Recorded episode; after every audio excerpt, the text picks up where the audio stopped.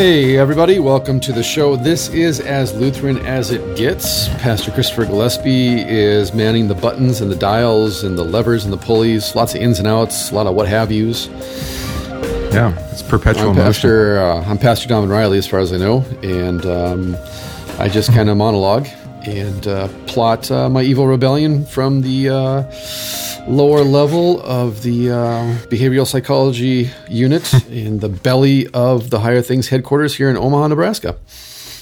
That's right. I just wrapped a reference inside of a reference inside of a reference. I know. I didn't have anything to say to it I'm kind of in that mood. Did you know that Omaha, Nebraska is the postal center of the United States? no. Yeah, at one time, I don't know if it's true anymore, but at one time, all unclaimed mail went to Omaha, Nebraska. Really? Yeah. Ah, the good old days before Yeah. people gave up mail and email. What do we do after we give up texting? Do we just sure. install microchips in our uh, inner ear or amygdala and just send thought? Yeah, I don't even think we're going to need microchips. Because we're well, we're to the point where we're with emo- we're at emojis. So what's past emojis other than just me sending you like emotive waves of energy from my frontal lobe? yeah. Now it's like Micro- we're watching an episode of Black Mirror, right? Right, where we just kind of vibrate at each other. We don't even talk. It's just different frequencies. but anywho, uh, that was a very Twin Peaks rabbit hole. But this is um, off the beaten path this week. We've kind of chosen some of our favorite Lutheran uh, spiritual fathers thus far. But I thought for this episode we would go a little deep, as I said, and we're going to read Henry Hamann. Henry Hamann, H A M A N N, Mr. Hamann, Senior Hamann, if you're uh, the uh, Southern persuasion, Yeah. Was a member of the Lutheran Church in Australia. We talked about this in our Sasse episode that Hermann Sasse uh, ended up after World War II down in Adelaide and started a seminary there and ended up uh, through his efforts and the efforts of other Lutheran theologians uniting the Australian Lutheran Church. And Henry Hamann was a member of the Lutheran Church in Australia. And let's see, he was a pastor for a short amount of time. And then after parish ministry, he went into teaching. And according to his bio, he taught at Concordia College and Seminary in Adelaide and at Luther Seminary, North Adelaide, South Australia. And he also had connections with Concordia seminaries in St. Louis and Fort Wayne, where he actually received several, several postgraduate degrees and served as a guest lecturer. He's the author of several commentaries and books on various topics. I'd like to welcome to the podcast Henry. Ha- oh wait, no, he's dead. Never mind. Um, oops. Uh, better We'll, switch we'll do our best. That's right. Um, but no, he wrote this book called On Being a Christian. And I think both I and you, Pastor Gillespie, we were made aware of uh, Professor Reverend Dr. Hamann through our friend and colleague, mm-hmm. Reverend Dr. or Dr. Reverend Reverend Dr. John Pless of Fort Wayne Seminary. He's not a doctor, actually. Isn't he? Oh my. He does You not have here a first, folks. Breaking news. I know. But he is a reverend, so he can still Run that guy out of town. That's right. Check his credentials. Probably has some uh, honorary doctorate or something. That's but, probably yeah. that's true. Yeah. Uh, but Senior Pless, we'll just cut the we'll, we'll split the difference. Cut to the chase. He, Senior Pless recommended this. It's called "On Being a Christian: A Personal Confession." As far as I know, you have to. This is published originally by Northwestern Publishing House of Milwaukee, Wisconsin. Hmm. And my edition came out in let's see here. What do you got? I got 1996, I, I'm looking at your copy. but I know it was written earlier than that. yeah. Oh, that's right. You're looking at my copy. Um, No, I think this. Ca- well, I I got a hold of the copy that was published in 1996, and um, it is it's it is a personal confession, and you have to search around for it. You probably have to go on eBay. Um, I actually found mine on Amazon used. It was like you know one of those deals where it was like there's one copy of this book left, so I ordered it from Australia. Um, but it is a wonderful book, and Yeah, you can get it on uh, Amazon. MPH Classics. there we go. Okay. Yep. And we're going to cut to the section. We're going to cut to the chase. God, I keep saying that. I must be I'm trying to think if I saw or heard something today with that term and it cut to the chase. You ever do that? You hear something and then you, it's. We were discussing this after training the other night uh, after Muay Thai. That why is it that the songs that you you don't like are those songs that you know all the lyrics to? And Yeah. like I was standing, I was waiting across the street. I was uh, coming out of an appointment, and I was standing on the street waiting for traffic to clear out so I could get across the street. And out of nowhere, Madonna um, Yeah. comes into my head, and Yeah. it was um, Crazy for You. I hate Oh, that really? song. I've always hated that song. But for some Oh, reason, atro- I started yeah, it's atrocious. Crazy for You by Madonna, which I think is from the movie Vision Quest. Um, I know, right? There's a deep one. Hmm. Uh, Matthew Modine, and I think he plays a wrestler who's supposed he's supposed to be a Native American wrestler, but he's so Caucasian. And uh, he goes on a vision quest, of course, and that's what makes him a great wrestler. And he suffers from bloody noses. It's it's a it's such a classic '80s teen coming of age movie and the soundtrack is phenomenal. But anyways, so I'm listening to this Madonna. I'm singing this Madonna. I'm, listening, I'm listening to it in my head, the soundtrack to my life, and I'm singing the words, and I'm wondering to myself, one, where did I hear this song, and two, how is it possible that I know all the words to a song that I avoid as hmm. much as possible, and yet. There's, I've been here ten years, and there's still people at church I don't know their last I name. make it a practice not to listen to top 40 songs for this very reason. It is interesting. Music has a way of kind of latching into your memory, It's true. doesn't it? That's why we sing our confession of faith. That's our theology. Mm-hmm. Our theology is our doxology of Christ versus the sermon. Unfortunately for Dr. Luther. That's right. It matters what you sing, kids. Unfortunately, Dr. Luther said that at the resurrection, uh, every Christian will be judged for every sermon they've ever heard, and every pastor will be judged for every sermon they've ever preached, and everyone who heard their sermons. Ouch. Which is it's a, it's a little bit of an encouragement and exhortation for your students to Yeah, take go. preaching seriously. Um, but it, it does because at the time of the Reformation, uh, here's how professional I am. At the time of the Reformation, it mattered what your what your preaching was. It mattered what your confession of faith was, because you know what are you? You're no longer uh, affiliated, associated with the Roman Catholic Church. You no longer subscribe to the papacy and its teachings. Yeah. And so the question becomes, you know, uh, we started out being insulted with this term Lutheran, but now we've embraced the term Lutheran in 1530 31. Now, what do we do with this? What exactly makes a Lutheran a Lutheran? What makes a Lutheran a member of the Catholic faith, big big C Catholic faith? And that's what Hamann is really after in this book on being a Christian. You like that? You know, that was so smooth. I just slid right into I, that. I was I was watching for it. effortless, effortless. It's coming. It's coming. Um, but that's really what this whole this whole book on being a Christian is about. It's about Hamann asking the question, "Why am I a Lutheran? How did I come to this Lutheran confession of faith?" And again, he's he's writing this in the context of a church in Australia that was two synod bodies for many many years.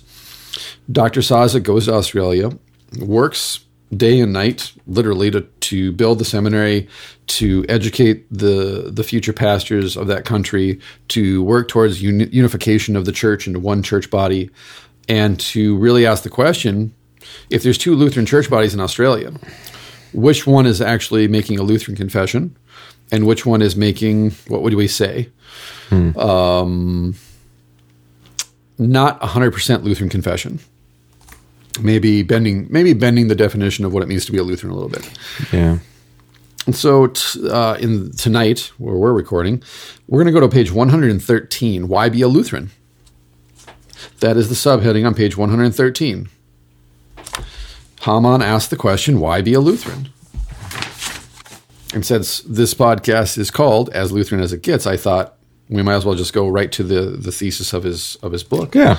why be a Lutheran at all? Why not choose another denomination? Why not be a Taoist? You know, t- take the easy path, just go with the flow. Um, why not join a nice Christian denomination that uh, encourages you to uh, participate in your salvation, do Right. good works, um, strive for the for the prize, right? Yeah. And so Hamann begins, and this is this is the concluding. I think this is the concluding. No, it's a couple paragraph sections before the end of the book, but it's right towards the end of the book, page one thirteen. And so it begins with but. But the Lutheran remains Lutheran, because in the Lutheran Church, that remains true to its confessions. Let me repeat that because it's awkward grammar. The Lutheran remains Lutheran because in the Lutheran Church, that remains true to its confessions. Each one is found a true witness to the marks of the Church. Okay. So That's- that that's really then for Hamann, right isn't it? Isn't it? Yeah. Even though he's living in Australia, he still he still clings true to the motherland. Uh-huh. Oh, German construction. Ugh. German sentence construction. Sure, I once translated three paragraphs of Karl Barth from his commentary on Romans, and, And then you quit. Uh, yes, I did actually. That was my. I'm like, I'm done. Give me the grade. My assignment is complete. I translated a page of Barth. It took me days um, because the first paragraph was something like literally 18 lines long. The whole Yeah. paragraph was 18 lines, and the verb was at the end of 18 lines. Of course. It was a Nachschmer. It was horrible to translate Barth, almost as bad as Oswald Bayer. Um, but each one has found a true witness to the marks of the church. So the the true Lutheran confession, or the truth of the Lutheran confession, is that it it clings to the witness, the true witness, as Hamann calls it, which are the marks of the church. Mm-hmm. And that's really what he's dealing with in the chapter up to this point, because chapter seven is is entitled "Concerning Me and Other Christians," which sounds an awful lot like something that I would write. Right. This is about me and other Christians. Chapter 7, end of the book. That's really what this is about. So, the body of Christ, the marks of the church, and then why be a Lutheran? Hmm. And what are the marks of the church? Well, there are seven that Dr. Luther lays out in on the Babylonian captivity of the church or on the councils in the church. Which one is it? Pretty sure it's Babylonian. Yeah, I think it's Babylonian captivity because it's more familiar and I've read that the most. So I think on the Babylonian Right. captivity of the church, Dr. Luther lays out because again, Dr. Luther is basically reforming what the Roman Catholic teaching is also on what the seven marks of the church are. The Calvinist and Reformed theologians, they changed that list to what they preferred or what they thought the Bible was teaching in regards Right. to what the, the seven marks of the church are. And for Dr. Luther, then, the marks of the church are all about well the word the gospel and the sacraments essentially mm-hmm. that all seven point us back to christ and the gifts and that all of the marks of the church then are for converting people to christ that hmm. that's what the marks are for the marks like we talked about in the nagel episode that the spiritual gifts capital s spiritual gifts because of course little s big s that's the test that the big S spiritual gifts always are evangelical. They're always pointing us to Christ. They're always there for the purpose of conversion of the old Adam to a new man in Christ. That's the purpose of all of the marks of the church.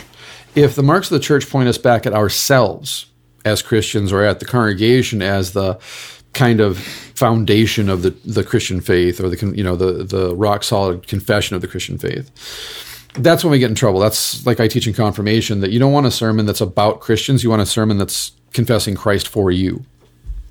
Likewise. You really don't want a church at all that that's about about Christians. You know, no, what, not what really. Who Christians are and what they're doing. As soon as, you, Right. as soon as you turn the focus on the congregation and its identity, its behavior, its uh, its works, Mm-hmm. Right. Um, it's it, it's not any different than focusing on on your own personal works. You're, you're Right, just doing the same exactly. thing corporately.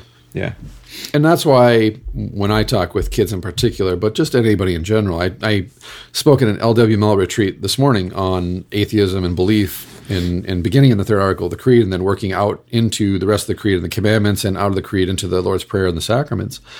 That these are the things that we as Lutherans are historically known for. One, our our tenacious um, adherence, you know, insistence on the gospel being preached, predominating over the preaching of the law, but also the the sacraments, baptism, Lord's Supper, forgiveness of sins, and so forth. Mm-hmm. That that really is what what identifies the Lutherans as Lutheran, and that's really what Hamann is talking about in Why Be a Lutheran. That the Lutheran confession is so focused on Christ and His gifts, so focused on the gospel and the gifts, that it does differentiate us from any other church body simply by virtue of the fact that we would rather make you know the liturgy the the hymns the sermon the bible study even our our piety our polity is christ focused.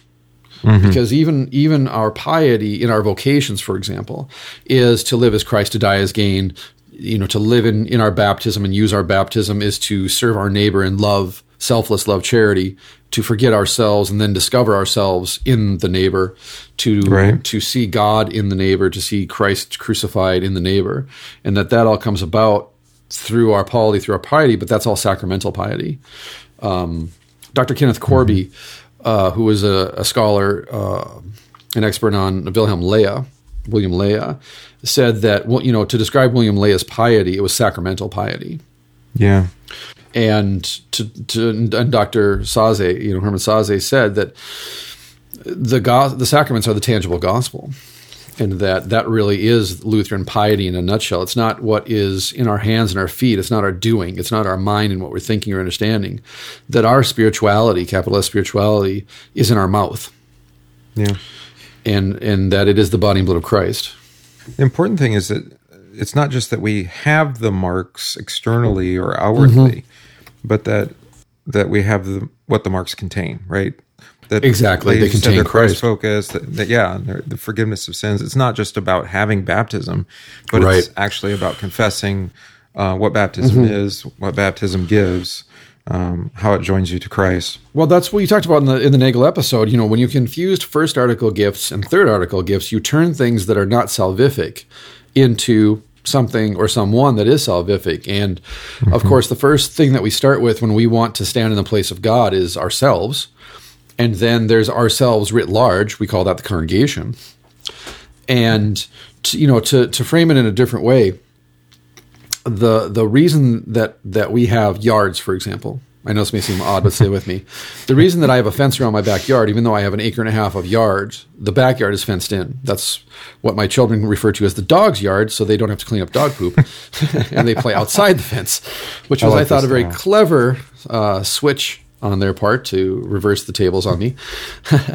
but that private property is an extension. This is historically what private property is. It's an extension of my personal space. And I was having this conversation then with my wife and, and some other people that if I see people walk across the back acreage, I don't think anything of them walking, you know, cutting across the back acreage to get to the other side of the road. But if they opened my gate and walked across my backyard inside Ah, the fence, okay. I would go after them because you're trespassing. Now, technically, legally, you're trespassing by walking across my property wherever you're walking across my property if I don't want you to. And I, I said, well, if I took down the fence or I extended the fence all the way out to the property line, for example, would that mm-hmm. change my attitude toward how far my personal space extends into the earth? Well, for the old Adam, think about that then that for the old Adam, how much real estate is enough for the old Adam?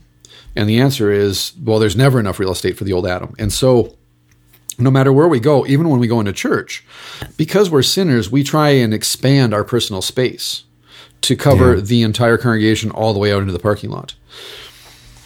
And that's then when we confuse first article gifts with third article gifts. And the congregation or the pastor becomes the means, the instrument of salvation. And like you said, then baptism of the Lord's Supper and so forth, they just become the external, the outward way, the sign by which other Right. people then can detect whether or not we're Christians, which gets really fuzzy then. Yeah, well, it's right because people will say, "Well, that church they they preach the word of God," and you're like, "Well, of course they do." Um, but they don't preach the whole counsel of God in some cases, Right. or the gospel doesn't predominate, and, and so Exactly. Christ doesn't predominate in their preaching. So they, they preach the Ten Commandments. That's great, except is it are they preaching them, you know, towards Christ, towards faith, right. um, salvation? So take a moment to uh, thank uh, one of my personal sponsors, LaCroix Spring Water Lime. There it is.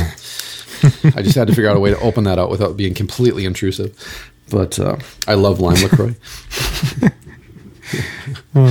dropping dropping uh, names like I'm dropping rhymes. Um, oh, you know, and this brings me to my point too, kind of to segue back into the paragraph. I was we were having this conversation talking about the first commandment and confirmation, and um, we just I just had confirmation last night. That's why it's fresh in my mind. I asked the the kids the question: Can you worship God at home, or on the lake, or on top of a mountain, or out in the woods? Can you worship God anywhere you want? And the answers I got were yes, no, and maybe. the smartest people in the room said maybe. that's right. I Uh, had it was your a very bet. lead, That's yeah, a good. very leading answer. I don't know, Pastor. You tell us. And I said, no, you can worship God anywhere, because where is God? Who is God? What is God? How do we worship God? And we talked about that. And I said, you can worship God on top of a mountain. You can worship God out in the woods. You can worship God at home on Sunday. Uh, when a thousand pound Kodiak bear attacks your camp, um, you're going to be wondering where God is at because Kodiak bears don't absolve your sin. But you can worship God anywhere. And then I followed up with the second question Can you worship Jesus at home? Can you worship Jesus Christ on a mountain or out in the woods or anywhere you want? And the answer was, well, no. And I said, well, what's the difference between saying I can worship God anywhere I want versus I can worship Jesus anywhere I want? And they said, because Jesus tells us where he's at baptism, Lord's uh-huh. Supper, the gospel. And so if I want to worship Jesus, I have to go to where Jesus is at, where he tells me he'll be at with his gifts. And that's not the mountain, the forest, the lake, home, or any place. Not normally, anyways. And therefore, if I say, Can I worship God anywhere? We're in a Romans 1 situation. Sure, everybody knows Yeah. there's a God. Everybody worships God in their own way. That's true. Right, But that's right. first article stuff. That's natural law stuff. It's like you were pointing out. That's commandment stuff. But it's the commandment that only points a finger at you, excuse me, and accuses you. What we mm-hmm. need is not a God where, that is somewhere, or I'm sorry, anywhere. That we don't need a God that's anywhere. We need a God that's somewhere. As Dr. Nagel said, a God who is everywhere is as useless as a God who is nowhere. What we Yeah. need is a God who is somewhere. And that's really what makes a Lutheran a Lutheran at the end of the day is where's Jesus with his gifts? That's where you'll find all the Lutherans. Right. Because whose church is it? Is it God's Right. church or is it Christ's church? That's right. Exactly. It wasn't it wasn't the blood and water that come out of my side that made the church the church. Mm-hmm. So why would I be singing or preaching about myself? Hmm. So true to its confessions, each one has found a true witness to the marks of the church. Here, in this true witness to the, the, the church, the true church, here the gospel is proclaimed in keeping with the word of God. Here, baptism is performed and understood in accordance with the mind of its institutor. That's a nice way of Nice saying word. Jesus wants us to baptize everybody. Here's the real and a genuine sacrament of the altar. So this is what Hamann does then. He's, he takes the seven marks, Dr. Luther's seven marks, and brings it down catechetically to the 3 mm-hmm. gospel, baptism, sacrament of the altar, Lord's Supper. Why? Because that's the tangible gospel. That's where Jesus delivers to you everything that he did for you at Calvary. So these marks of the church, the Lutheran wants, keeps, defends, and dies for. These cannot be given up. Hmm. Remember, the Lutheran Church in Australia is attempting to reconcile two church bodies. That's right. Dr. Sasse comes out of a German church that did unite the evangelical uh, Lutheran church in Germany, the EKiD, but they did it in such a way that they used the sacraments as an, a, a cover for not addressing doctrinal differences, not addressing theological differences with other church bodies. And so you had the Lutheran Church and the Methodist Church and the Reformed Protestant churches and the Presbyterian Church forming one German church because they simply said, well, we all basically believe the same thing about the sacraments, baptism, and Lord's Supper. It's symbolic, it's a sign. And therefore, if we all kneel together at the at the rail, that's a sign of our unity. And if we are united around the Lord's table, then all of our theological differences will eventually be settled. Which, of course, is not true. The goal of ecumenical talk, the, the goal of our comparing confessions is to go to the Lord's table. It's not the launch pad, it's the goal. Yeah. And so, baptism, the gospel, the sacrament of the altar uh, cannot be given up. They cannot be compromised on under any It's circumstances. interesting. So, so he doesn't mention the office of the keys, Right. although those are at least Technically, that's covered by the gospel. and in sacrament of the altar too, I suppose, Mm-hmm. uh, to some degree. The the other three, it was on the councils in the church, by the way. Yeah, okay. Uh, the seven marks. It wasn't Good, Babylonian captivity. Yeah, and uh, the other, so so office of the keys was the excuse me, the office of the keys was the fourth one, and then there was also Stop um, before you go on. yeah This is a really important point that we should make for our listeners. That for Lutherans, the fourth mark of the church is the office of the keys, the office of absolution and the proclamation of the gospel. Correct. For the Reformed, the fourth mark of the church is obedience, yeah church discipline, right? church discipline, exactly. And Yeah. so notice the difference between an evangelical understanding of the keys and a law understanding of the keys. Hmm. The evangelical understanding is the office of the keys is for forgiving sins. Yes, binding sins, but that's the alien part of it. There are two keys the locking and the opening. But the focus of the Lutherans is predominantly on opening. Opening, The focus of the, the Reformed theology is predominantly on closing. Yeah, exclusion and yeah. Right, exactly. Uh, so and then also Luther had ordination, which flows out of the gospel Yes. again. Yep. And then uh, praise and thanks, of course, Mm-hmm. which also is a response to the gospel. And then um, what was the other one? There's one more. the cross. Oh, the cross. That's right. The bearing of the cross. seventh mark of the church is carrying the cross, suffering the cross. And that's where Dr. Luther warns the church. He says, beware of, a, of becoming, beware of becoming wealthy and comfortable and happy because that's usually a sign that you've abandoned the gospel. That's right. Because if the cross is laid on you, he says, you know, all the those are. Well, I could give those up, you know, if Right. not for the the first four, right? So the Right. word, baptism, sacrament, and the mm-hmm. keys. So So anyway, that's and that's why he says this is something that we'll die for. This is something that we can't give up because and then he concludes this paragraph with union with other Christians can only be on the basis of the true marks of the church. so it actually has to be like Marburg colloquy. Yes, very much so. Where you, you discuss and say, "What do you mean by the? What does Jesus mean by these words? What do you Right. believe?" You know, Well, and we've talked about this before off air, but you know, if you want to get along with everybody of any religion, just start with the Ten Commandments in the Catechism, mm-hmm. because Yeah. every religion, even people that aren't religious, ha- you know, they hold to a moral law, natural law argument. But if you just want to clear out the room, just open the back of the Catechism and go right to the office of the keys, the sacrament, the altar, and baptism.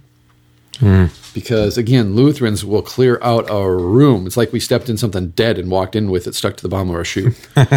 it's it is. It's remarkable. It's it's like everybody looking around going, "Where's that smell coming from?" And what it is, it's the it's the Lutherans insisting that the sacraments are the thing. well, it's like Paul said, right? I mean, the law was given because of trespasses, not because we didn't already know it, right? Right. Yeah. Yeah. And so that's the thing is that we always end up, you know, to other Christians, that's why we seem um, almost rabid at times or zealous. We're like uh, we're like in Mad Max Fury Road where he's strapped to the front of the car, speeding across the desert. Like, who's that? That's the Lutherans. Where are they right. going? Lord's Supper. They're so serious. Roaming the wasteland, attempting kind to of important. overcome and conquer false Christian Christianity wherever we discover it in the in the barren wastelands of the post post apocalyptic world. But that's the thing for Lutherans is that the true marks of the church, baptism, Lord's Supper, and the gospel, are where you'll find unity, unity, union. Hmm. And we don't then, like you pointed out, we don't start from the basis of, well, let's all celebrate the Lord's Supper together. And that's then then we know we have unity and we can work out our differences later. That's like saying, I hate your personality, but let's get married because I'm sure we can work that out later. Yeah, that doesn't usually work out so well. Pastorally speaking, in my experience, no, no, it Yeah, doesn't. exactly, and that's what I'm referring to. Too. I thought I could change him. Well, hmm. I think I told you. No, no, that doesn't work. you can't. It's, inter- it's interesting too because his his statement, "These marks of the Church Lutheran once keeps, defends, dies for, these cannot be given up." I mean, that's the that's the confirmation vow. Right. It's also a freedom of a Christian, Okay, so he's pulling on that too. Which we're about to get to. I don't want. I don't want to. You know, spoiler alert. Uh, in, in the freedom of Christian, Luther, Luther points out, in matters of faith, we we give up nothing, but in matters of love, we sacrifice everything. That's what it means to say a Christian is perfectly free, Lord of all. A Christian is is also a dutiful slave, bound to all. Is that i we are free in matters of love, but we are not free in matters of faith. In the sense of, I cannot compromise my confession of Jesus Christ. But for the sake of love, first article gift stuff, I can sacrifice myself. Yeah. I was listening to last week's Thinking Fellows. Um, it was with Adam Francisco, and he was talking about Yeah. I can't remember the name of the document, but Luther's document that he wrote on you know how a Christian would live um, if the if the Turks took over, and how they would remain a Christian, and um, yeah, and be the servant of of the Isn't isn't that in his essay on the Turk? yeah maybe it is. Um, but anyway, I mean, you you would you would serve your your Muslim overlords, Right. as a, as a servant. I mean, as a servant, as a as a slave, First article gift. citizen, or whatever. Um, and then, but he did say, you know, that they would probably not permit the church to exist in the way that it did in Europe. And so then he offers some. I, Dr. Francisco didn't go into the details, but he offers practical suggestions of how to remain a Christian in the midst of a Right. hostile Christian, non-Christian uh, government. Right. Well, and you know, when you mention that, it reminds me of Naaman and and the Israelite slave mm-hmm. girl. Yeah, yeah, That you know, this little girl obviously is a member of the church, the true church, because she's making a good confession in the face of her slavers, her slave Right. masters, and he is converted by the word. Hmm. yeah. and is baptized in the Jordan River. And cleansed of his leprosy. And then asked the question of the prophet, How can I possibly go back to my country when I have to walk with the king? That I support the king on my arm when he walks into the temple, I think of Dagon, um, to, to worship this God who demands human sacrifice. And Elijah's answer is just worship Yahweh. While you're in there, just worship Yahweh because that God that you're that the king worships, he's not a real God. That's not a real God. That's just a big furnace. That's all it is. It's just a big furnace, big fireplace. That's all it is. Yeah, that's a lot like Paul's approach to the, you know, living in a town where all the meat had been sacrificed to idols, right? Right. Just just pray over it and eat it. It's like, you know, again, if you ever think that you're persecuted, just consider that Naaman has to worship Yahweh in a temple where human sacrifice is taking place. Hmm. That's that's an extreme situation at, you know, under any circumstances that's extreme. And yet that's the last we hear of Naaman. yeah. He went home and, and he went home a faithful believer. And of course, now you have two people in his house who are members of the true church, the slave girl and himself. And Yeah. therefore you've got the church. He, you know, that's what That's right. happens. That's how God works. And so that's the marks. and therefore that's what we strive for. That's what we're asking the question of what is your confession regarding the tangible gospel? What do you believe about baptism? What do you confess regarding the Lord's Supper? What do you think the Lord the gospel is? And then we can talk about whether or not we can, you know, sit down together and sing camp songs. Right? Or if this is Camp Crystal Lake. You know, we'll find out based on your confession. Yeah, and well, and we're very specifically. Do you see that Corey Feldman wants to come back for the Friday the 13th reboot? no Grasping. Str- Stranger Things, but yeah, That's true. don't need to reboot that. Um, it's interesting because we're not talking about any other kind of union. All the Right. like like you say, first article unions.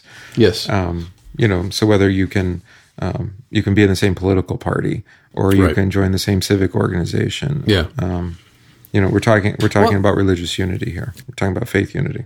And this is an interesting question, and we'll get to this in the next paragraph. But, you know, there's always such a commotion when a pastor from one denomination goes and, and attends like a conference for, you know, example. And I've done this before. I've gone to non Lutheran congregations to speak, right? And the question is always, did you worship with them? And my answer is always, of course not. One, because I'm a Yeah. Lutheran pastor and they're not Lutheran. And two, uh, my understanding of Gottesdienst, of the divine service, is di- like dichotomous to their understanding of worship. They think it's they're they're offering up a sacrifice of praise and thanks to God. I believe God comes to us sacramentally and gives us the gifts. And so one, there's no Lord's Supper. Two, there's no gospel being preached, and therefore there's no divine service because the deity ain't handing out the gifts. So not only did I not worship, it's it would have been impossible for me to worship because hmm. where are the marks? Yeah. If the marks aren't there, how can we possibly worship together? Um, you can call it what you want, but let's get down to definitions. That's kind of the point. Well, and and seeking unity with other Christians isn't a problem. It's No. just doing it doing it on the on the right basis, right? That that the basis is in Christ. Well, the, Right? the, the like in this example, the the basis would be pedagogy. It's teaching. You go in and you teach what Lutherans believe about justification to non-Lutherans, and in the process of teaching them about justification, you teach them about the sacraments. And like I've talked about before, there's two congregations that in South Carolina that were formerly Baptist congregations. That through uh, conversations I've had with them and, and some others on baptism, and Lord's Supper, and giving them the Catechism and the Lutheran confessions to read, they've left the Baptist communion and now they're independent Lutheran churches Right. because that's the the roadblock that these two congregations, these two pastors of these two congregations ran into was I read some articles by you and other Lutherans, which led me to the Catechism of Dr. Martin Luther. And in reading Martin Luther and then coming back around and having you explain it to me, I can no longer stand on what my you know my church teaches in regards to believers baptism and then later in regards to infant baptism and then later into in regards to what is actually happening in communion in the Lord's Supper. And the whole congregation was overwhelmed by it to the extent that they actually left Yeah. The Baptist church. Yeah. It's not something that you can reconcile at the end of the day because we're saying, on one side at least, this is actually the true body and blood of Jesus Christ under the bread and wine. It's not a symbol and it's not something that we're doing for God. Hmm. And so we can't possibly worship together when we're literally going different directions. Right. but you don't have to be antagonistic about it. No, of course not. Because again, They, love. they, yeah, exactly. Say, you know, but I can tell you more. Let's talk. You know, Again, all of the marks of the Christian church are for the purpose of converting people to Christ. Hmm. And so when you're talking with a Christian of a different confession, you're not talking to your enemy. You're talking to one for whom Christ died, and you're talking to one who needs the gospel. yeah, And you can't preach the gospel and point to the gifts if you're busy telling them what a bunch of scumbag, unfaithful Christian, non Christians they are, or heterodox Christians, or whatever it may be. But rather, in the spirit of gentleness and kindness and love, like Paul says about fruits of the Spirit in Galatians, we talk with our brothers and sisters for who they are. yeah. Have you ever participated in kind of like an interfaith dialogue where it's not even Yeah, yeah, with other many Christians? times. Yeah, Yeah. I, I've talked with Jews, Reform Jews. Um, Mm-hmm. I've tried to talk with an Orthodox rabbi, but he's also my son's uh, neurologist, and uh, he insists on paying attention to my son when we go to doctor's appointments. And I'm just, you know, I'm dropping, You I'm wanna pick dropping his these brain, really yeah. strong hints, really strong hints. I'm like dropping little Hebrew words just for fun. Chesed. He's like, what? I'm like, what? Did, I did. What did? Did you say Hesed? Did? Oh, did you want to talk about Chesed? and he's just looking at me like, know no. what words to kind of push. Yeah, exactly. yeah. No, it's like just starts reciting the Shema in front of him and see how he reacts. But uh, he's a really cool guy. He just want to talk about it with me because he's doing his actual job. Um, so going then to the second paragraph, which kind of is a natural segue, because I love my my son's neurosurgeon or neuropsychiatrist, neuropsychologist for that reason. Um, My son was born with uh, several um, birth defects, and one of them was his cranium didn't close in utero, and so his part of his brain was outside of his head, the the spinal fluid or the brain fluid. So bone grafts and uh, brain surgery, you know, and as a consequence, then he gets this neuropsychiatrist for the rest of his life, who just basically makes sure that his brain's not going to explode or kind of get pushed down into his spinal column. Um, and it just kind of worked out where uh, I got an Orthodox Jew for our neuropsychologist or whatever he is. He's fascinating. But, anyways, I digress as I do. So then, it is the spirit and the genius of Lutheranism to be liberal in everything except where the marks of the church are concerned. I love that. I like the fact that he used the word liberal because it's in Oh, the context in which he wrote upset. this. Exactly. It's totally different than our present context. That it is the spirit and the genius of Lutheranism to be liberal, to be free, Yeah, to be what it means. liberated, to be freezing. liberated in everything except where baptism, the Lord's Supper, and the gospel are concerned. Sounds like uh, Augsburg Confession. It does. He, he Hamann may have been familiar with it, just I think you know, so. tangentially. Mm, Probably. So that's the genius of Lutheranism: that we are actually extremely liberal. we are exact, you know, extremely liberated, free in everything except, well, the tangible gospel. Church government, liturgy, history, church traditions, the names and trappings of office, and so on. These have only human value and are, in the long run, indifferent matters. Finally, unimportant. no. This is probably a good time to no. encourage all of our listeners to go to iTunes and uh, review the podcast for us. Yeah. we Before the need your next positive bit. reviews before the next podcast, um, if there is a, a sixth podcast. But uh, yeah, go go to iTunes and rate the podcast for us. Again, the the more ratings we get, especially positive ratings, the higher we get bumped up the podcast list, the more uh, exposure we get. Um, so Yeah. more people can be exposed to um, what it's like to engage our Lutheran fathers, our spiritual fathers. And in keeping with Hamann's statement here, what we are Lutherans are saying is we're not Lutherans and nobody else is a Christian. What we're saying is our catechism, our confession of faith is a Catholic confession. Hmm, a yeah. big C Catholic confession that anybody can subscribe to who is a Christian Evangelical. who is Catholic. evangelical exactly That's right. and so that's why Hellman points this out church government whether you are hierarchical or congregational or a mixture of two of both your liturgy whether it's historic or not your the history of your your church body huh there's a funny one church traditions the names and trappings of office whether you're called a, a pastor or a priest or a bishop or a presbyter uh, and so on. These are only of human value. And in the long run, they're indifferent matters. So therefore, finally, finally, in, in the last judgment, in the resurrection, they're unimportant yeah. because they are all for the sake of the neighbor. It's the same approach that Luther takes in the explanation of the third commandment, right? Mm-hmm. You know, with the Sabbath day. You know, it's really actually the day is kind of unimportant. exactly. exactly. I mean, there's a human value that people know when to come to church, uh, what time, you know, where. So be consistent. Yeah, where. Yeah. Um, but it's of human value. Actually, you know, the the the, the Sabbath is kept every day. Right. Well, it's like I'm trying to think. It's like a black hole.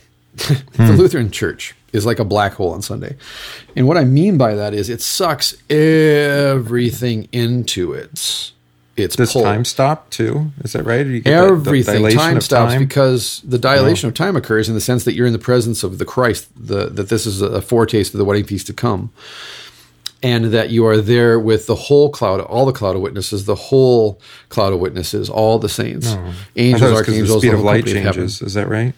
exactly. Hmm. Everything stops. And the reason that everything is pulled in one direction, liturgically speaking, worship wise, church wise, is because everything is being drawn to Christ. Christ, when he is elevated, draws all people to himself, as the prophet says. And so all men are drawn to him when he is raised up off the earth. And it creates this not just historical suction, right? This event horizon, but rather, mm-hmm. like we, we were talking about, metaphorically speaking, everything stops heaven and earth, everything under the earth, angels and archangels, all the company of heaven, everything stops when the word speaks. Mm, right. And so church government, liturgy, history, church traditions, the names and the tra- all that stuff isn't for Christ's sake. Just like your offerings aren't for God, but rather everything that we do points us to Christ in the end, but that everything we do in the present tense is for the sake of our neighbor when it comes to these mm-hmm. matters. Right. That the you know again government liturgy all of this is a vehicle for what the marks of the church. Well, would you say when he's uh, his statement that they only have human value? We're talking about to the old Adam, right? I mean, why do we need church government? Why do we need a liturgy? I mean, that's that's it's a way. Well, of, it's all law. Yeah, it is. That's all. Again, those are first article gifts. That that's the overlap, I think, of the first and third article gifts. But even, I mean, like names and trappings of the office. I mean, it it, it restrains yeah. the old Adam from disrespecting. Right. Exactly. You know, the office where, where God has put His word. That's right. Or instead of calling me pastor, you have to call me. I don't know, senior senior Wenceslas. You know, it's like, yeah, you will call me. Steve. It's like. you know, it's like I don't know. I guess. yeah. But as long as you're consistent, right? Right, exactly. As long as you're consistent, each, you're not like, well, each week it's a this new week way. You shall call me Sven. That's it's right. Like, no, we are the Knights of Ni. oh goodness, that's right. So that's the purpose, though, is that it is to restrain and curb the old Adam, and therefore it is a first use of the law kind of stuff and that's why they're finally unimportant because uh, who's dead and buried right. is the old adam right? Right exactly. So they are for the putting of death of the old adam so that the new man in christ may arise and, and walk before jesus in righteous innocence innocence and blessedness forever. And so yeah. again the, the liturgy for example is a perfect example of where that overlap of first and third article gifts the two kingdoms left and right handed kingdom overlap at because we need, like you said, we need a place to meet. We need to know where we're going to meet, when we're going to meet, how we're going to meet, what we're going to do when we meet. Um, yeah. Those matter. And yet, in the end, none of those things matter. Right. Not in the eschaton, no. Because the new man in Christ is with Christ. He doesn't need any of those things. Again, in right. eschaton. Exactly. Every day is of worship, and there is no there's so no night. We often refer to that as the now and not yet of faith. Mm-hmm. So I've, I've, I've often wondered why um, um, our our church practice is, is, in a limited kind of way, right? That mm-hmm. that we limit ourselves to like, oh, it has to be an hour long on Sunday morning. Like if it's an hour yeah. fifteen, that's too much. yeah, right. It's like why would you why would you do that because you're actually restraining not the old Adam, you're actually restraining the um, the old Adam the is man, restraining right. the new man in Christ from receiving the Lord's gifts, right. you know, for that extra 15 minutes or whatever. Right. Exactly. In the eschaton, yeah. who cares about linear time, chronological time? So that's, that's the other ridiculous. point is that liturgy, history, traditions, names, trappings, office, these things can actually be barriers to faith as well. Right. Exactly. And and are. That's yeah. what we were just talking about. Matters of of the marks of the church. They become barriers are mm-hmm. obstacles to us getting to the marks, to the the tangible gospel. Yeah, it's sometimes in a very overt way where they neglect Right. to actually deliver the gospel, and other times, um, Right. not in, a, in an overt way, just kind of in a subversive way. Well, and this is why you know Dr. Luther says when the when when Satan says you must you must and he makes demands, we say you must we must not, and for the sake of the gospel, we will rebel against what the devil's demands. But I think in the same way, when the old Adam makes the same demands or becomes an agent of Satan, we again are likewise are bound, like like Hamann lays out here, that we are bound to even die defending these the true evangelical faith which is located in these gifts in this in the again the concrete tangible gospel. But in matters of these things we can live with them we can live without them. We can give them up. If they get in the way we can uh, hold to them. If they convert people to christ if they're evangelical. Right? but always asking the same question how does this confess christ and his gifts? Or likewise like dr nagel used to ask how does this get in the way of christ being delivered how does this get in the Right. way of the gifts being delivered that he says is the gospel or the law that we look for where you know something is getting in the way of jesus being delivered for you that's law but where Right. christ is delivered for you that's gospel That's right. and that's what you're looking for when you search the scriptures. It's also what you're listening for when you hear a person's confession of faith. Whether it's in hymnody, the sermon, prayer, Bible study, or invocation. You're just listening for that confession. Right. So if they say, well, it has to be this way, I mean, the next Mm-hmm. question is why, right? Right. Why does it have to be that way? And if they say, um, because that's the only way that it can be done, well, that's that's Then a you're, problem. You, you are, as a Lutheran, you're, you are duty bound to not do it that way. because it's a, you're, he's, he or she is trying to bind your conscience to separate you from But on the other hand, if they say this is, for me, this is the this is the way that I hear, you know, the the gospel. This is how I, my sins, Mm-hmm. I, I, my sins are forgiven in these words, right? Given and shed for you, or Yeah, whatever it is, right. right? And then now, now it's not a binding of conscience; it's a proclamation of uh, of faith, right? Right. It's like that scene at the end of Indiana Jones and the Last Crusade when he's hanging off the cliff trying to grab the chalice. And his dad's like, Indy, let it go. And he's like, I can't. I can almost reach it. It's like when you talk with people about their traditions, they're like they're like Indiana Jones trying to grasp the chalice. Yeah. Because like I can't I can't let this go. I can't give up, even if it means my own death. Like even if I'm staring death in the face, I just can't give this up. And I don't I know and I've actually had this conversation with people who have said, I know that what I'm saying isn't Christian, hmm. but I just can't give this up because my family or because this means so much to me or whatever it may be. Hmm. It's not an abstract thing. It's very again, it's very concrete and real. Yeah, This yeah. war We don't like freedom of faith. We don't like freedom. Oh no, it's a dirty word. It's the, like- again, I've always said it's the most vulgar word in the entire Bible to the old Adam. Freedom in Christ. Ugh. Who wants freedom then- in Christ? So we want to be we we don't want to be free in all in these things, at least in, in my experience, right? Church government, liturgy, history, Mm-hmm. Yeah. whatever traditions.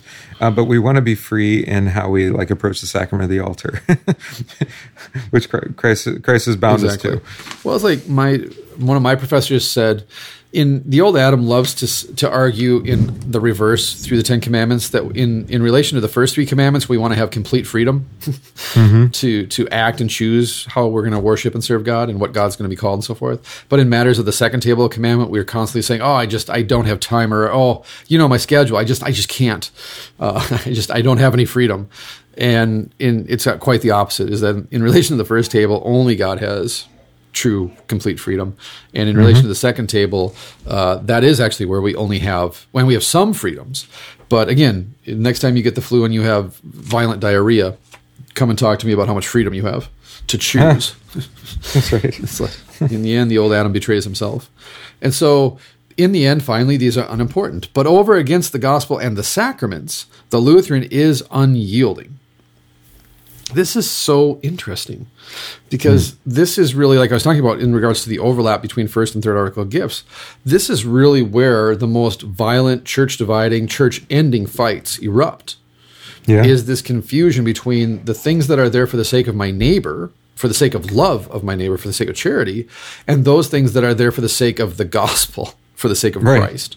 right. There's three things that can never be changed or altered, and the rest, sure.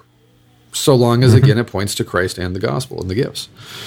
We And like yet to, how- to, to major in the minors, right? Yeah, exactly. We Yeah. major in minors. We're always trying to sing off key. Hmm. And that's the thing is we, we all demand freedom until we're given freedom, and then we go searching for some dictator, some benevolent dictator, to take it away from us and tell us what to do. Yeah. I do this with my kids all the time, where I tell them, "Hey, go crazy, do whatever you want," and ten minutes later they're arguing with each other, and they come back complaining to me, saying, "Dad, what do we do?" They want to force me to make a choice for them, because Right. given the freedom to make a choice, four well, four of my kids are never going to come to a, a, a unified decision. At least one's going to be angry. At least, So, and I know because So that's the one who comes and rats out the other three. that's right. So, over against the gospel and the sacraments, Lutherans are unyielding. Here, the Lutheran stands on holy ground. Whew. Here, the Lutheran stands on holy ground. Off with all secular shoes and secular ideals. That's awesome. It's like Moses. Yeah. It is. I know a, a pastor in a, different Lutheran denomination who preaches barefoot for that reason. Really. Yeah, I give him a hard time because he's also a pig farmer. so Yowzers. I said, I think the only reason you actually take your shoes off when you come into church is because they're covered with, well, your other vocation. It was like it was like Ken Korby would get some flack for wearing cowboy boots, and he's like, Cowboy "These are boots, right. shoes." That's right. Yeah. I mean, I'm at work. Yep. So where my work? That's why I wore cowboy boots. in the pulpit for seven of the ten years I've been here. Oh, because Oh, yeah? of that, because of Ken Korby. Oh yeah. Ken Hear the stomping, the heels that. of the boots striking the ground as you're walking around. Oh, I know. Click clack, Little- click clack. oh, it adds gravity. so holy ground. So get off those secular shoes and get off those secular ideals. There can be no playing around with this material, no denial, no compromise, no giving way, no surrender, because or for by these things each Lutheran lives. And this is the key point is that this isn't a matter of uh, comp- competing ideas. And this hmm. isn't, you know, the yes or no of my personal taste buds over and against the yes or no of your personal taste buds. It's not this kind of Nietzschean struggle for power, right? Or this kind of neat, you know, Friedrich Nietzsche talking about constructing these true worlds or trying to, you know, figure out these ideals because we don't like the world in which we, you know, occupy space. That really what we're talking about here is that if you give up baptism, the Lord's Supper, and the gospel, you're essentially letting go. Like again, going back to the reference to the Last Crusade, you're letting go of Dad's hand to plummet into the abyss just so you can grab the cup. When it's not the cup that's the thing that saves you; it's the blood that's in the cup. It's That's the correct, word yeah. and the spirit. It's the blood, and yet Yeah. we obsess over the cup as if the cup is the thing, or the office is the thing, or the title is the thing or the name or the the the anything is the thing that isn't. Or the man, or the yeah. or the man exactly or the congregation. Excuse me. That those are secular shoes. Those are secular ideals. And when we play around with those like he says we're playing around with uh, live wires. We're playing around with electricity. Yeah. and the con- and the end result is always the same. You will die It's not that the Christian church or your Christian congregation or even your pastor isn't above criticism, but the basis of the criticism needs to be faithfulness Creedal? to the word and sacrament. Yeah. That, that's why Yeah. we confess the creed before the sermon. So you've got a resume, you've got a working resume of what you should expect to hear in the sermon. Your pastor and the congregation are not in that. Well, communion of saints is It's not a question, you know, does does the pastor sing or not, or does he sing on key or not, Right, or whatever. right. Does he does he does he go by the right Does he have a good speaking does he voice? wear the right outfits? yeah, exactly. Does he demand know. that we call him Sven? I, I love the uh, kind of backhanded compliment I've, I've heard before. Um, you know, Pastor, you know, you you pre- you preach correctly and you give us, you know, the sacraments like you're supposed to, but you're like, well, what's the but? right, yeah. You know, And that's I not a gospel just- but ever. This is not a gospel but. No, this is. It's like, oh, I'm going to be defined by a different set of expectations other than faithfulness to to the marks of the church. Well, and that's the thing. He he calls the marks of the church the breath of life. Mm. Not just life in an abstract sense, but a reference to the Spirit, a reference to Genesis chapter 1, when Right. God breathed into the nostril of the man the breath of life, this nephesh, excuse me, the suke in, in Greek. That when the water is poured over your head and the words are spoken, the, the breath of life is being breathed into you, your, your new life in Christ hmm. that when you when you receive the body and the blood and you hear the words That's the breath of life being breathed into you. That's literally, actually, the blood of Christ. That is the very life itself being pumped through your veins now. When you hear the gospel, the breath of life is literally breathing on you. It's breathing into your ear holes. And therefore, we can't comp. How can you comp? That's like asking me to pick which child I want to die. Yeah, right. The answer is take me instead. Mm-hmm. Because I'd rather not live so that they may live.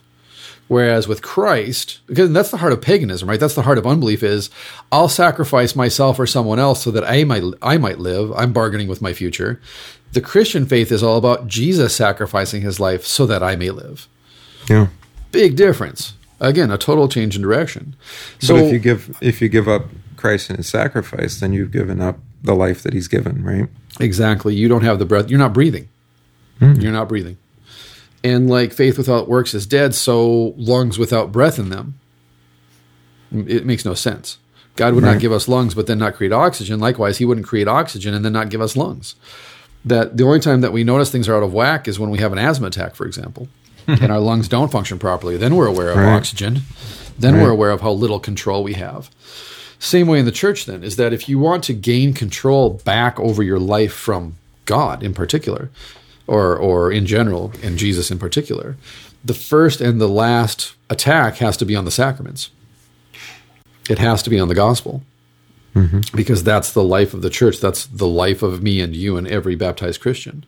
And like Hamann says then in the next sentence, take them away and the Lutheran is done. the Lutheran is done for, gone, destroyed. Hamann has a good way of, of dropping these triplets. He's yeah, done nice. for, gone, destroyed. I love it. Mm-hmm. But that take away baptism, Lord's Supper, and the gospel, and every Lutheran is done. Not just done, destroyed. That's yeah. intense. That's like that putting, intense. So you, you, put the font in the closet, and you have a prayer service. You know, right on on Sunday morning, um, yes. led by a layman. Right, to pass for the week off. yeah, just or take a take right. a month off. Which again is, is like breathing. It's like breathing through an oxygen mask and then crimping the hose. Yeah. it's like yeah, I guess you can call it breathing, but kind of like a little bit more oxygen.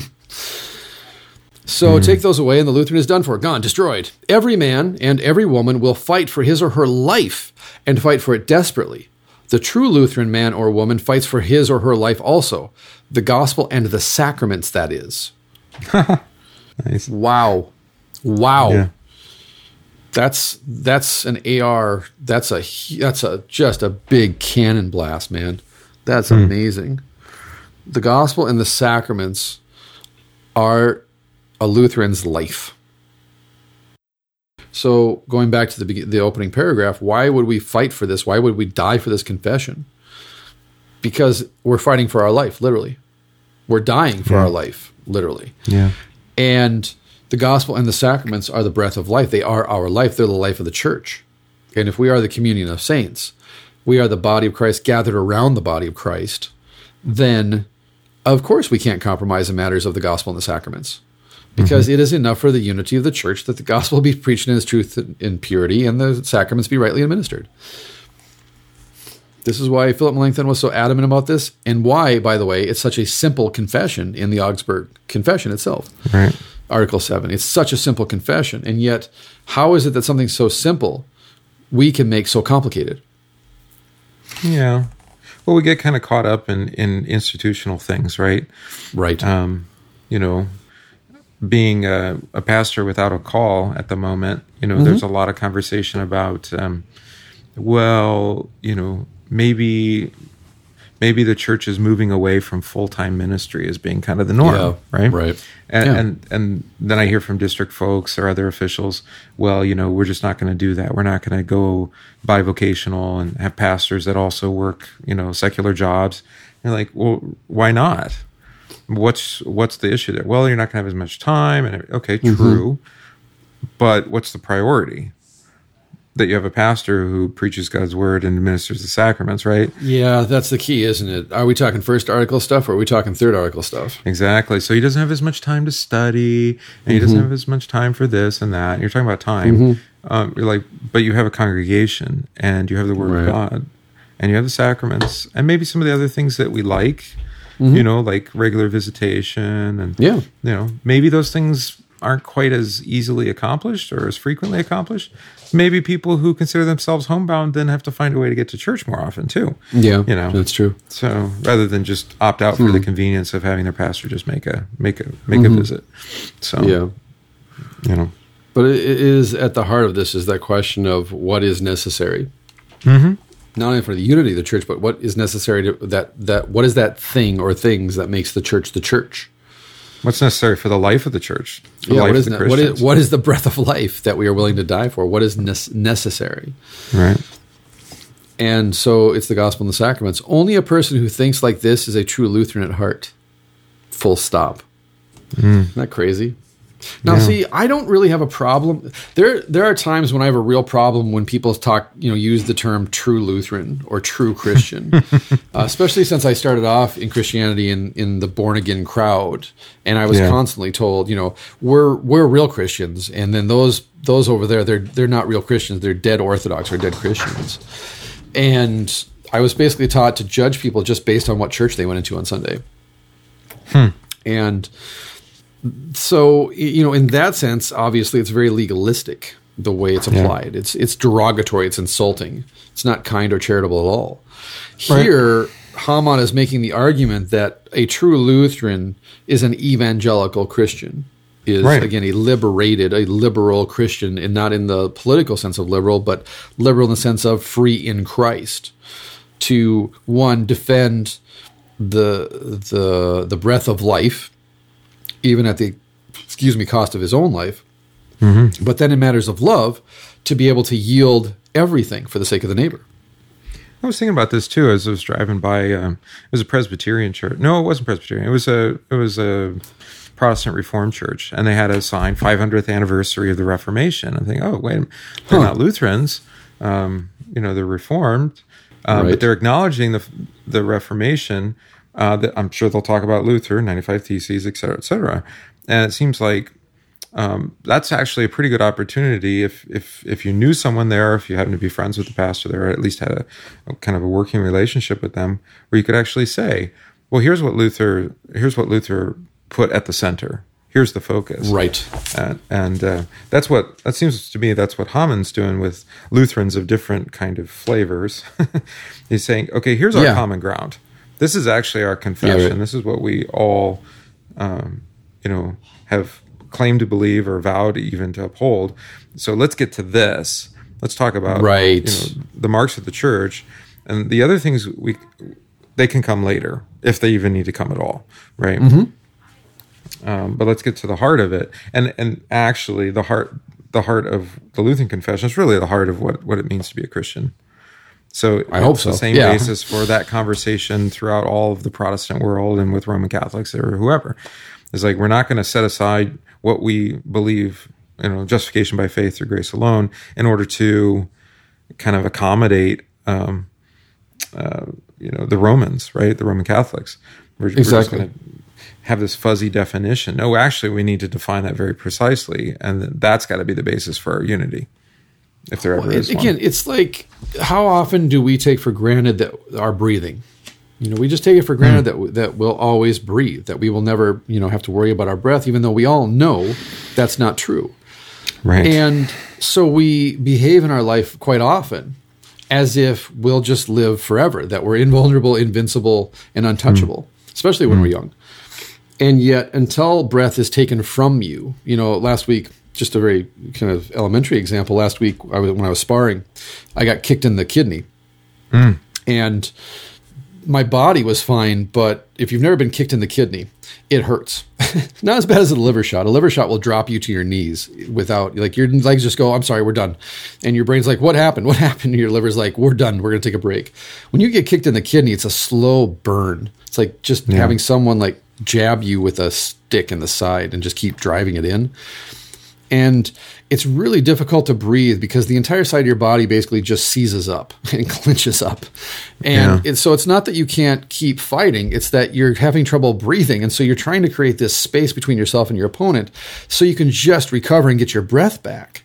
Because And it's swelling up, right? And No, it's not. It's just it's painful. It's it's when you take a kidney shot or take a liver shot, your body, your sympathetic nervous system goes into overdrive because those Oh, are really sen- it's right. It's you know again, it's not your rib cage. It's not entirely protected by your rib cage. It's around kind of the side and the back. Mm-hmm. So when you get kicked or punched there, it really is sensitive. There's a huge nerve cluster there, but it's not fatal. It's not going to knock you out. It just really hurts, and it basically causes. It's like you know you almost get knocked the wind knocked out of you, and if you're not trained to handle that or understand what's happening to you, you actually start to hyperventilate. And guys will pass out or get knocked out because they're hyperventilating, not because they're hurt, but they'll hyperventilate and that leaves them open for other attacks.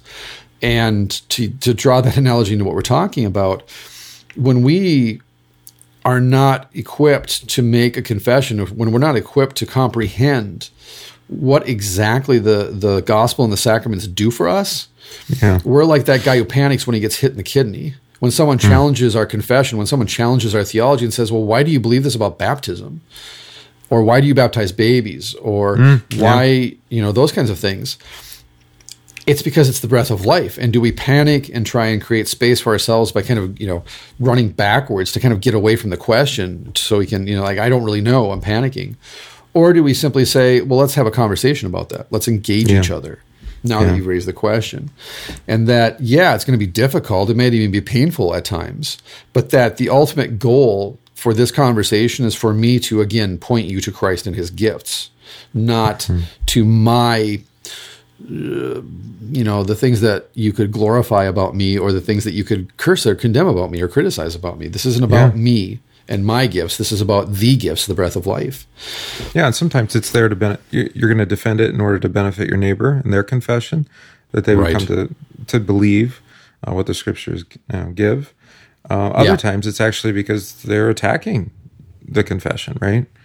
yes They're actually 100%. seeking to to take it from you, to take whatever it is, um, what you believe of baptism or the sacrament of the altar, or, or, or even Right. even the gospel. They they don't want you preaching the gospel for fear that maybe somebody might you know get away with murder. right That's yeah.